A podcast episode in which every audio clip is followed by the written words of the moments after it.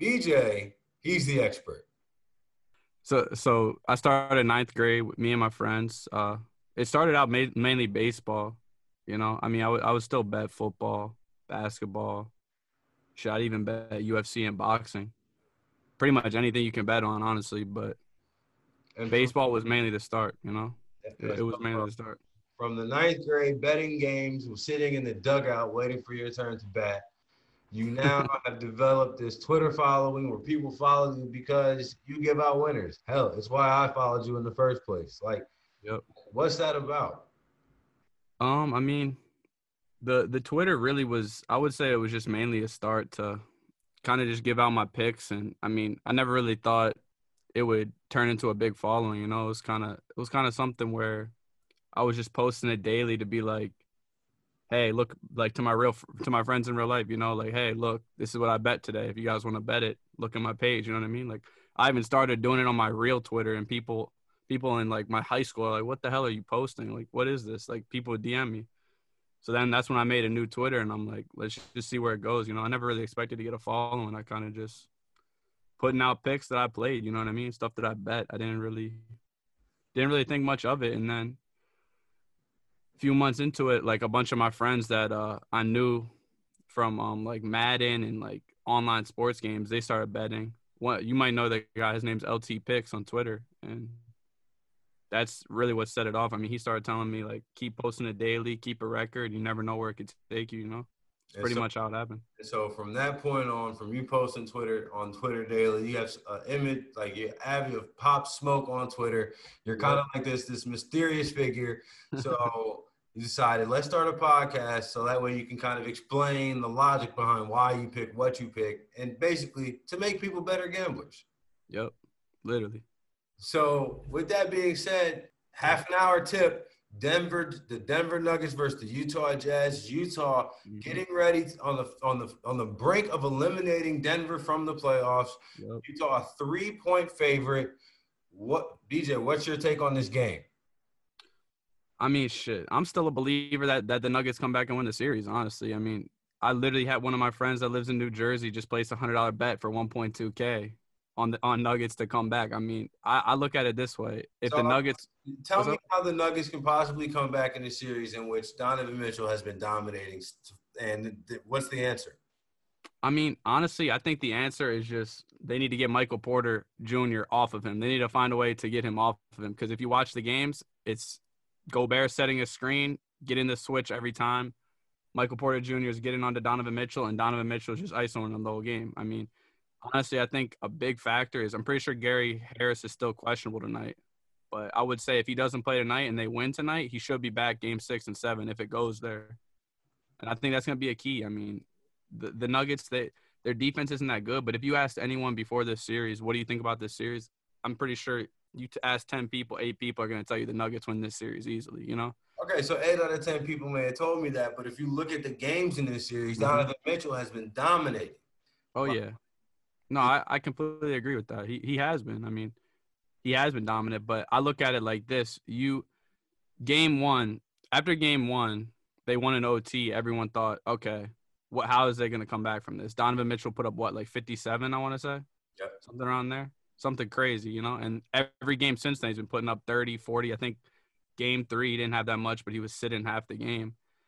I mean, I don't know. It, it, it's going to be hard for them to stop Donovan Mitchell, but I think it's possible. And if you look at the team on paper, the Nuggets have a better team. I mean, it's it's honestly Donovan Mitchell, but I think even greater person they need to stop is Jordan Clarkson because he's coming in from the bench dropping 20 plus every night. That's not going to – if Donovan Mitchell's dropping 40, you could squeak win. If if you got Clarkson coming off the bench dropping 20 or 30, I, I don't see – I don't see them winning the series, honestly. I agree with that. Jordan Clarkson has to shoot two for ten. yeah, Like, literally. go- He, he's just getting buckets at will. Six for six for twelve. It's gonna. That's just Mhm. too. That's too much offense for them Mhm. to match. So Mhm. your official play here is, if any, your official play is boom. What? My official play for tonight, you're saying?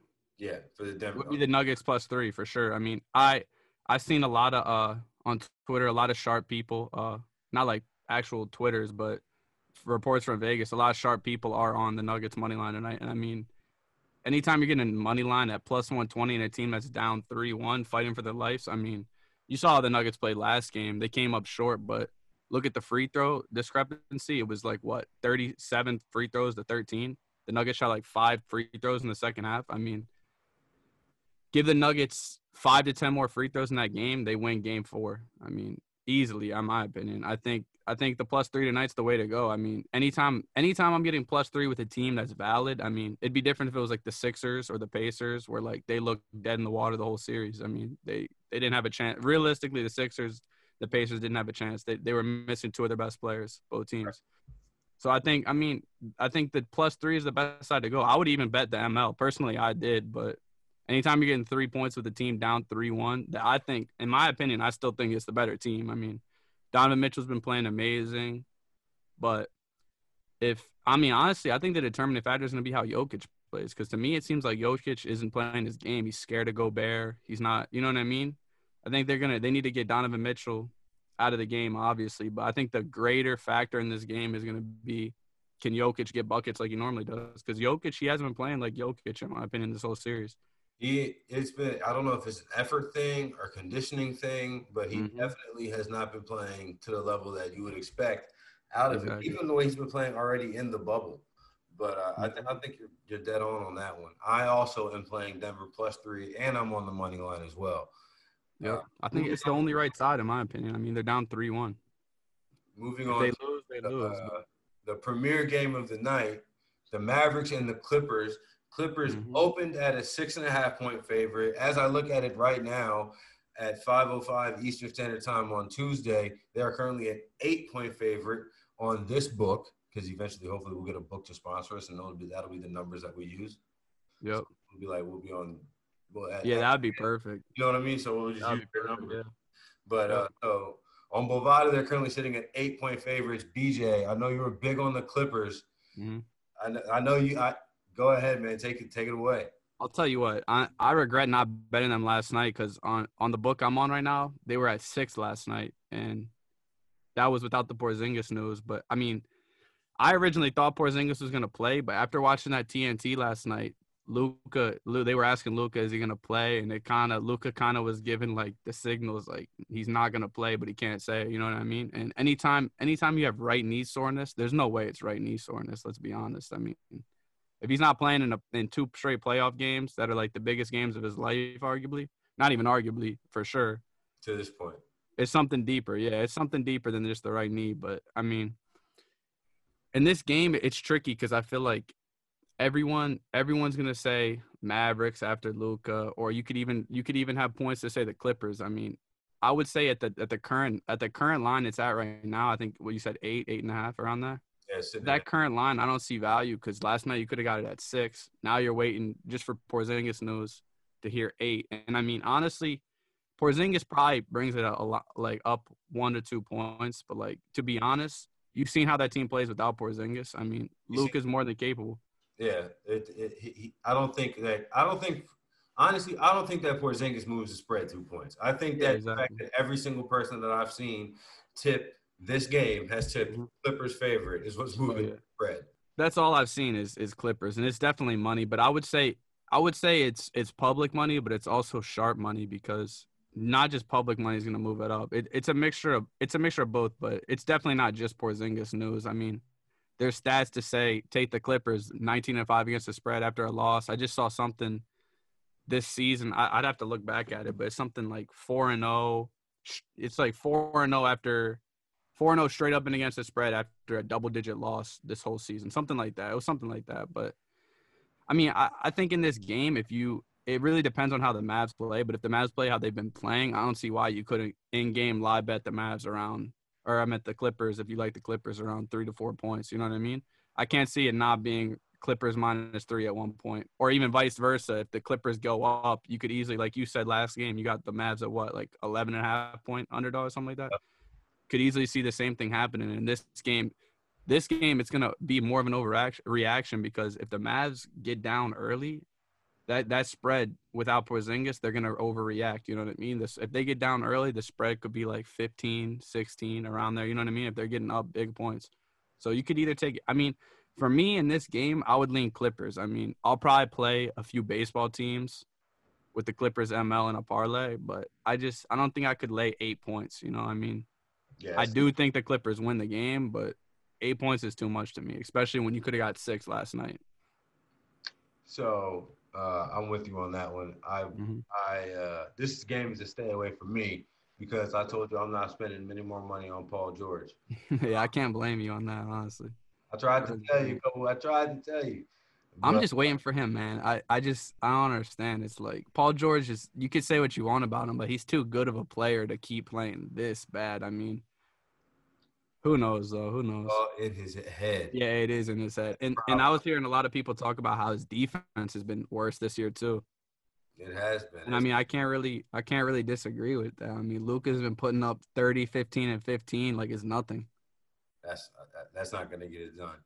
So moving on to just from a purely betting perspective, is there anything that you like on tomorrow's game with the Bucks and the Magic? I think we both assume the Magic are going to win. There's not much. I mean, uh, the Bucks are going to win, uh, and this series will be over with. But Milwaukee's right now a 14 point spread. Do you like anything there? Over under two 226 and a half. That's another thing I need to get the habit of is just throwing out the over under as well.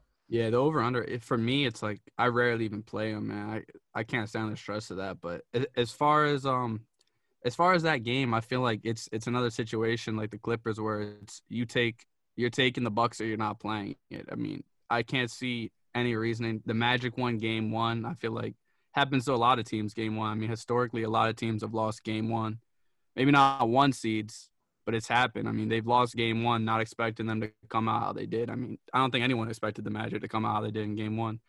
So in my opinion, it's kind of it's kind of one of those situations where you either take I think the Bucks are what 13 and a half you said? Yeah, they're 14 right now. They've been like 13 and a half, 14 every game and every game I've watched, it's game 2, game 3 and 4 have all been the Bucks up, I don't know, I want to say like 16, 17. Magic have the ball, could hit the 3 for the spread, could shoot the ball, cover the spread, but they dribble it out. Two games in a row they dribbled it out. So I mean in my opinion, it's like and and and and I want to say game three or four. I want to say they were at like sitting at like minus five and a half for like the whole third quarter. I think it was game the last game, game four. I think it was. So I mean, every single one of these games besides game one has been the last second. Either the Magic dribble out, Bucks dribble out. I think the Magic have dribbled out two times in a row. I mean, in my opinion, I'm not. I don't want to have money on a game that's happening like that because it's just too stressful. And and in all those games, you could have got the line from pregame better in the game, if you see what I'm saying. I mean, Right. it's just it's just one of those cases where it's like you bet the Bucks minus 13 and a half. Last I did it the last game, game 4, and I wasn't even watching. DiVincenzo misses a, a free throw to make it 16, so where if the Bucks or if the Magic would have went down and hit a 3, it would have been 13. You would have still covered it or pushed it depending on what you got the number. See what I'm saying? But it, every game it's been a situation like that where the, it's coming down to the last second. Last second, Magic dribble it out. I mean, what if they don't dribble it out and they shoot? That's two games they could have covered. Right. And So- but it's not I, I agree with you on not betting. If there's no incentive to win, like Mhm. you know, even though the Clippers are eight point favorite, you know that Dallas is going to be trying to win. Oh yeah, and Dallas has looked amazing too. I mean, Like you know, like, you know, Orlando is ready to go home. Dallas, they may lose by eight points tonight, but they're going to be fighting until the last second on the clock. Oh yeah, and Dallas is way more of a competitive team too. I mean, the Clippers, the Clippers are, you could say they're better than the Bucks, but I mean, the Mavs are a competitive team. They have, you've seen their bench. I mean, I saw it was like Trey Burke and Steph Curry, Seth Curry have more points than Paul George like something like that. It was some weird stat like that, but it's just like the Mavericks team's good, man. I mean, they could easily cover that, but like you said, the Magic, they're just they they don't want to be here anymore. I mean, So I saw I saw last night on TNT though. Uh, what's his uh Charles Barkley was like, I guarantee the Bucks win. So I mean, if you're if you believe that he's Oh, jinxing stuff, then Orlando's down, and maybe Yeah. the plays uh, Orlando plus 14. Uh, yeah, literally. So in the next series, this is one that me and you have been in lockstep on and cannot figure out Mhm. why it's not going our way. But the Yeah. Oklahoma City Thunder versus Houston Rockets, we've liked Mm-hmm. the Thunder every single game. Uh, right now, opening up at Rockets minus three and a half, over under 225 and a half. I still like the Thunder. Yeah, me too. Me too. And my part of the reason why is because I was as I was sitting there during game 4 watching what felt like is all of it go away and wondering if I even had the ability to start something like this. Chris Paul said, "No, I refuse to let you down," and he dominated the third midway through the third quarter yep. to the start of the fourth fourth quarter in a way that you rarely see a guard under six feet or under six five do. Mm-hmm. what do you like about the Thunder going into tomorrow? Because I already know that's who you're going to play. Yep. I mean, I have a series bet on them too at plus 140. I think they're like plus 160 now, which doesn't make much sense because it's 2 2. And I mean, the past two games, they've looked like the better team. I mean, the Rockets are the Rockets. I mean, everyone knows what they're going to do. They're shooting 50, 40 to 53s a game. I mean, it, and the thing is, is I, I was looking at uh the box scores like last night, I want to say, and it's like the the Thunder have shot just about as high of a percentage as the Rockets have the whole time. It's just you look at the difference and they're shooting 20 more. You know what I mean? Yeah. I think I think really the determinant factor in this series has been Dort. I mean, ever since I think he missed game one and two, maybe, maybe just game one but he's definitely missed a game. And I mean, the game that he missed, they lost. And I want to say he's played three games or two and one in the games he played. I mean, he might not be shooting that good, and Harden still might be dropping 30 to 40 a night like he always does. It's a different 30 and 40. Yeah, it is. It's different. Honestly, Harden hasn't been. Dort yeah, exactly. number like it's been an ugly. It's been a mm-hmm. real. It's been an ugly 20. Yeah, and I mean, it's not even that Dort's doing that good on him. It's just he's doing better than the average person would. And I mean, without Russell Westbrook on that team, I mean, Russ is Russ. You know what you're gonna get from Russ. It's a different offense with Russ. They run a way different offense with Russ. Just feel like it's too much on Harden. I mean, and it's not even that it's too much on Harden. It's too much on his teammates. Harden's gonna get you open. Harden's gonna get open. Harden's gonna hit his threes. Harden's gonna get his boards, get his assists. You know what Harden brings to the table. It's just, are you gonna have Jeff Green dropping 28 two games in a row. You know what I mean? I don't think that happens. I really don't think that happens. It happened one or two games, I want to say, and they won both of the games. PJ Tucker, I mean, it's it's really about is PJ hitting his corner threes, is Jeff Green hitting his corner threes, is Covington hitting his threes. Covington's been playing good. I mean, he, he's been playing good. One thing to that point, it's kind of been underreported, but PJ Tucker has mm-hmm. hurt his neck. Hurt his neck? He hurt his neck Oh yeah, I, I, think I know what you're talking about. You heard it in game four, right? Beginning of the bubble, and mm-hmm. then you heard it again in game four. In Remember, game four, yeah, yeah. For a while, he was mm-hmm. down for a while, and they've been massaging his neck. Yep. on his shooting shoulder. PJ Tucker mm-hmm. is probably the best corner three point shooter by by volume or by, oh, by yeah. whatever. For sure. I think that he can't lift his right shoulder. I, he came back and at the end of game four had mm-hmm. like three or four corner threes that were wide open and he just bricked him. I think his shoulder is shot, and he's just one of the oh, toughest yeah. guys in the NBA. But he's going to mm-hmm. shoot that shot because that's if you're out there, you got to shoot it. Yeah, but, exactly. I mean, that's what Harden wants them to do. He's getting them open. You got to shoot. You got to be ready. Been underreported, and it's one of the reasons why I think like I thought down the stretch that I when it came when after I saw him come back in the game, I was like, okay, good for him because he was down for a while and you know he hurt his shoulder and neck area. That's you know that's an area. Yeah, that's serious, especially on your shooting side too. I mean, exactly. And it's all up like this, and as soon as as yep. soon as I saw that, I was like, you know what, man, because because you know the other thing is too. Even Steven Adams is not a banger in the post, but PJ Tucker is one of the few people who have been strong enough to bang with him. Oh yeah, he PJ Tucker, you could almost say he could guard anyone in the league realistically.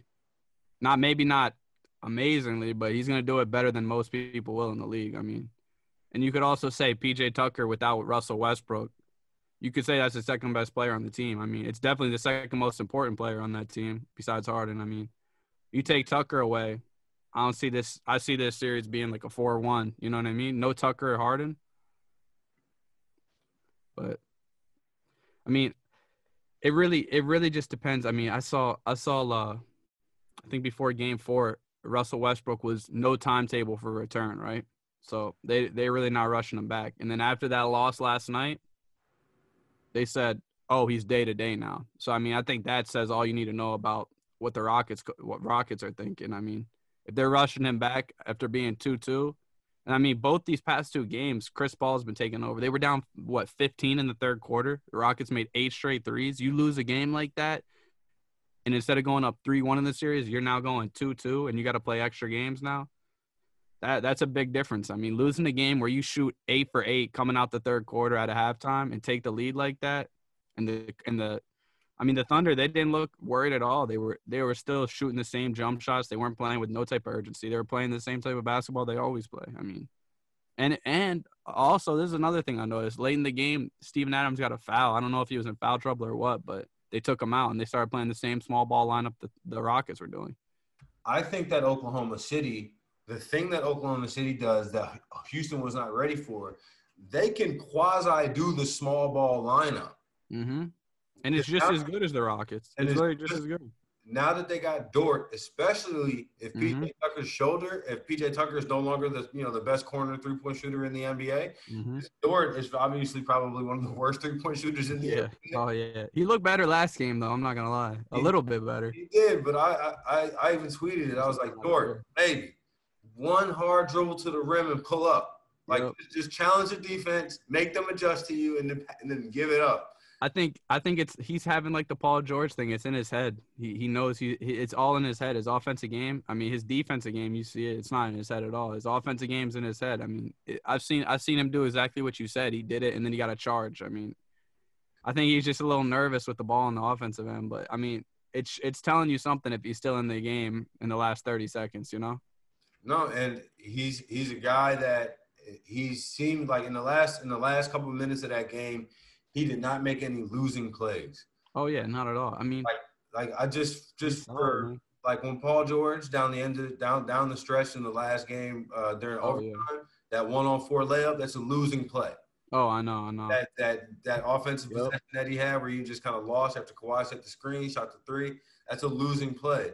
It's not the reason they lost, but you keep making plays like that, you're going to lose the game. yeah, You know, more games than you won't. Dort's not making losing plays down the stretch. And because of Mm-hmm. that, even though he's so offensively limited, they can keep him out there to guard hard. Exactly. And with that small ball lineup, they match up perfectly with them, honestly. And like you said, if, if Tucker's not 100%, this series completely favor. I mean, it completely favors the Thunder. The Thunder have just as good of a team. And you got to think in the back of CP3's mind, that's the team that traded me last year. That's the team that didn't want me. That's the team that traded me. And, And- I feel like, the, and I think it's again like I re- remember. I think I told you the other day.